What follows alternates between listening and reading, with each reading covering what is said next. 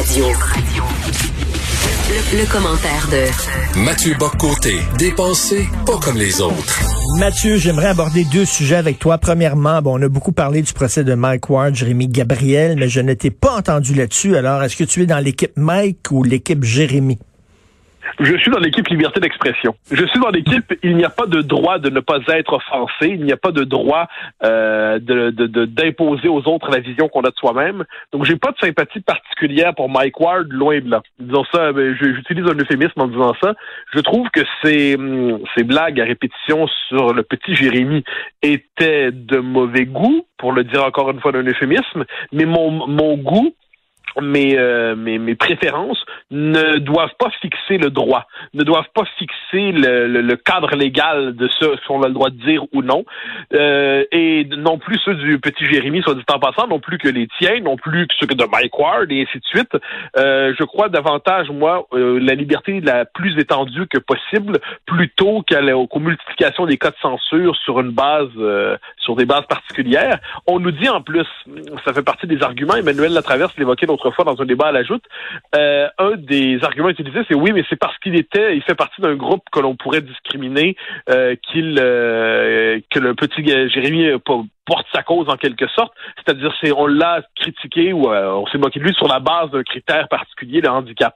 Et là, le problème est le suivant, c'est que si chaque groupe qui peut prétendre se dire d'une manière ou de l'autre discriminé à tort ou à raison est en droit de fixer les paramètres de ce qu'on peut dire à son sujet, les, les blagues qu'on peut faire, les moqueries qu'on peut faire d'une manière ou de l'autre, quel que soit le groupe, eh bien, on crée une société qui va être fondamentalement balisée par les interdits et la susceptibilité des plus ben, militants et des plus susceptibles dans chaque bande. J'ai deux choses, à, j'ai deux choses à dire là-dessus. Premièrement, tu sais qu'aucun droit n'est absolu. Tout, tout droit est encadré, même le droit à la liberté d'expression. Et deuxièmement, au-delà de l'histoire de discrimination, là, il reste que c'était de l'acharnement. C'est une chose de rire des handicapés, mais de rire d'un handicapé, ce gars-là, soir après soir, c'est pas la même J'entends ce que tu dis. C'est pour ça que c'est une question qui est, qui est délicate. Tu as raison de dire qu'aucune liberté, aucun droit n'est absolu, au sens où euh, il y a aucun, par exemple, l'appel à la, l'appel à la violence est interdit. Euh, la, la, diffamation au sens strict est évidemment interdit. Euh, et je pense que c'est évident que ça doit être interdit. Il n'y a aucun doute là-dessus. Ensuite, on peut renverser le point de vue.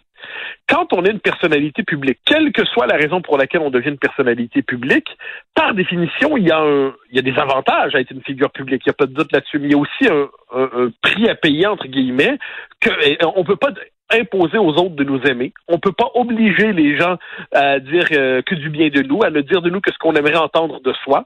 Ça veut pas dire que c'est agréable. Hein. Ça veut pas dire que c'est euh, c'est désirable. Ça veut pas dire que c'est une bonne chose. Mais le fait est que je n'ai pas le droit, étant une figure euh, connue, toi, d'autres, Jérémy, euh, Michel Richard, Robert Charlebois, fait la liste.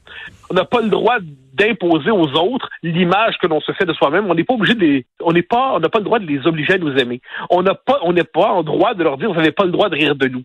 Et celui qui accède à la vie publique, alors dans, le cadre d'une société euh, aujourd'hui marquée par les réseaux sociaux, ça devient encore plus compliqué parce que tout le monde accède à la vie publique d'une manière ou de l'autre. Mais je pense que qui accède à l'espace public doit accepter à l'avance le fait que ça se passe peut-être moins, moins de manière moins agréable qu'il ne le souhaiterait. Puis je dis pas que c'est bien, qu'on se comprenne bien, je dis pas que c'est bien, puis les blagues de Mike Ward, je les trouvais euh, personnellement, je les trouvais tout à fait euh, injustes et puis euh, répétitives. Bon, mais le fait est que si on décide d'institutionnaliser, de, de, de, fixer un droit de ne pas être offensé, un droit de ne pas être blessé, eh bien, les groupes qui, d'une manière ou de l'autre, vont vouloir multiplier de tels interdits vont se multiplier. Ils se multiplient déjà d'ailleurs. C'est simplement qu'il y aura un nouveau chemin en ce moment pour multiplier les interdictions. Écoute, autre chose, Frédéric Bastien a écrit euh, sur sa page Facebook un texte concernant euh, une décision qui est passée vraiment un peu inaperçue. Ottawa qui a décidé de réduire ses exigences dans la sélection des immigrants. Donc, on ouvre les vannes de l'immigration. Euh, qu'est-ce que tu en penses? Ben, Frédéric Bastien est une commission d'enquête à lui seul. Hein. Il faut, ça vaut la peine de le dire. Sa capacité de, de, de, traquer le régime fédéral, c'est un observatoire des dérives du régime fédéral. En tout cas, quoi qu'il en soit, il est assez remarquable là-dedans. Et euh, dans ce dossier, donc c'est pas surprenant. Le régime canadien a, est, est fondé aujourd'hui sur cette idée de la politique de l'immigration massive. Alors, c'est multiculturalisme plus immigration massive. C'est la logique du toujours plus toute volonté de contenir, réduire, diminuer euh, les seuils d'immigration est tout de suite vue comme une manifestation de xénophobie ou de racisme. Et là, ce qu'on constate à Ottawa, c'est que les raisons sont, quelles que soient les circonstances, les raisons sont bonnes pour augmenter les seuils d'immigration. Il y a, il y a l'économie qui est florissante, il faut augmenter les seuils pour euh, relancer la machine économique. Il y a une pandémie, puis là, on risque d'avoir du chômage massif, il faut relancer les seuils parce qu'apparemment, il va quand même avoir une pénurie de main-d'œuvre. Il aurait-il plus de pénurie de main-d'œuvre qu'on trouverait d'autres raisons? Dans les faits, il y a une forme d'idéologisation de l'immigration à Ottawa. C'est-à-dire, on n'est pas devant une politique en fonction des intérêts du pays. Bon, ben, cette année, on en prend plus, cette année, on en prend moins. Quels sont les différents paramètres qui fait qu'on en accueille euh, autant? Euh, est-ce qu'ils s'intègrent correctement dans le cadre du Québec à la société francophone? Est-ce que l'intégration fonctionne bien? Est-ce qu'on crée des mmh. communautarismes? Est-ce qu'il y a des ghettos? Euh, tout ça doit tomber. L'idée, c'est celle du toujours plus, comme si le Canada se voulait le, le laboratoire achevé de l'utopie diversitaire. Et là, bon, on voit ça, c'est pas surprenant. Le drame, c'est que plus les seuils augmentent. On se souvient qu'il y avait quand même l'objectif du 100 millions de Canadiens qui a été euh, formulé par des conseillers proches de Trudeau, 100 millions de Canadiens pour la fin du siècle. Et bien, dans un tel scénario, on s'entend, le, le, Québec n'est plus qu'une nuance démographique résiduelle dans le grand pays diversitaire mmh. canadien.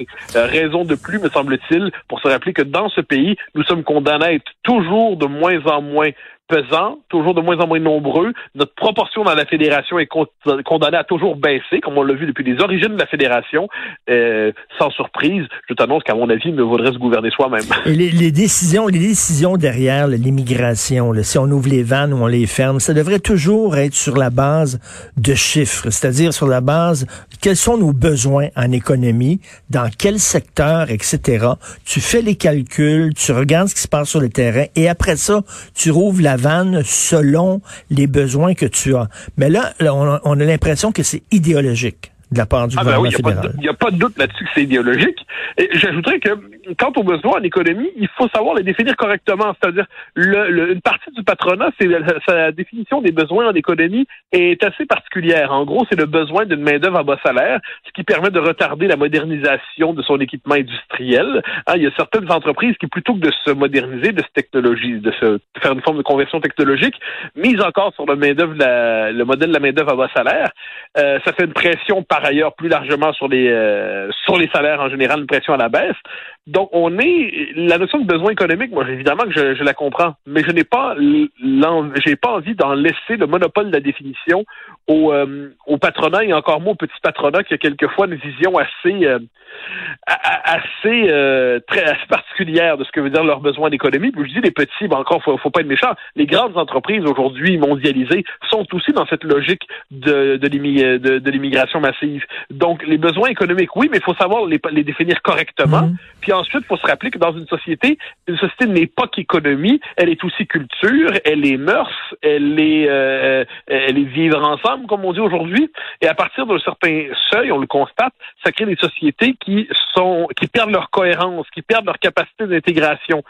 Certains s'en fichent en disant que pour eux, le temps de la nation est terminé. On entre dans la post-nation, le post-Occident. pour d'autres, eh bien, on peut se dire que c'est quand même, si on veut accueillir euh, des nouveaux arrivants, mais l'idée, c'est aussi de les transformer en Québécois, en Canadiens, en Américains, en Français. On peut multiplier les exemples en Irlandais, en anglais, selon les pays. Mais pour ça, il faut que la société d'accueil conserve euh, une capacité d'intégration significative. Or, c'est plus le cas au Québec. Le Canada anglais a déjà accepté de changer de changer finalement de définition de lui-même. Hein, c'est un pays qui a changé d'identité dans sa définition de lui-même quelque part dans les années 70, 80, 90, 2000.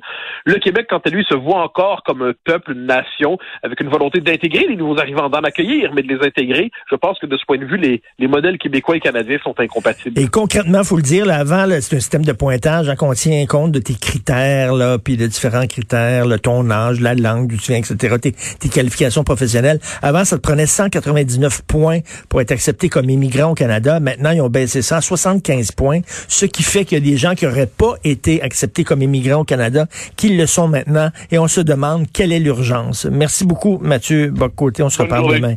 Salut.